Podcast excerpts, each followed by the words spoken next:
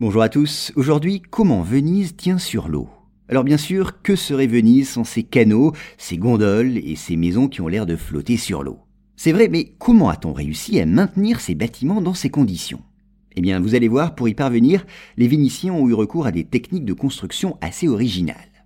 Car malgré les apparences, les maisons de Venise ne sont pas installées directement sur l'eau.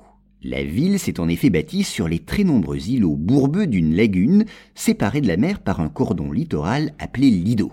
Donc les constructions les plus légères reposent sur le sol. Mais ce n'est pas le cas des bâtiments les plus imposants, comme les palais par exemple. Pour les faire tenir, eux, dans ce sol boueux, les habitants ont dû planter de grands pilotis en bois d'une longueur de 4 mètres et de 20 cm de diamètre, dans la partie la plus solide du sol appelée carento. Puis sur ces pieux, disposés de façon très serrée, les constructeurs ont installé une sorte de plancher en bois qui reçoit le bâtiment lui-même. Vous le savez, certaines maisons se sont effondrées ou ont eu tendance à pencher, c'est vrai. Mais dans l'ensemble, ces pieux ont donné au bâtiment une assise remarquable. Et une des raisons de cette efficacité est la très bonne conservation des pilotis, préservés par la gangue de boue qui les entoure. Par ailleurs, ces pieux ont permis de stabiliser le sol lui-même.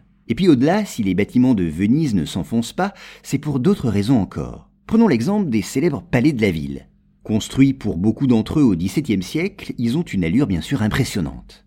Et le marbre qui les compose en partie devrait en alourdir la structure. Eh bien, l'astuce a consisté à multiplier les ouvertures, de façon à alléger le poids total de ces constructions. De même, l'utilisation systématique des briques, posées sur une couche de pierre de la région, évite aux maisons de s'enfoncer. Par ailleurs, l'utilisation du bois pour relier les murs ou construire les charpentes limite encore le poids de l'ensemble.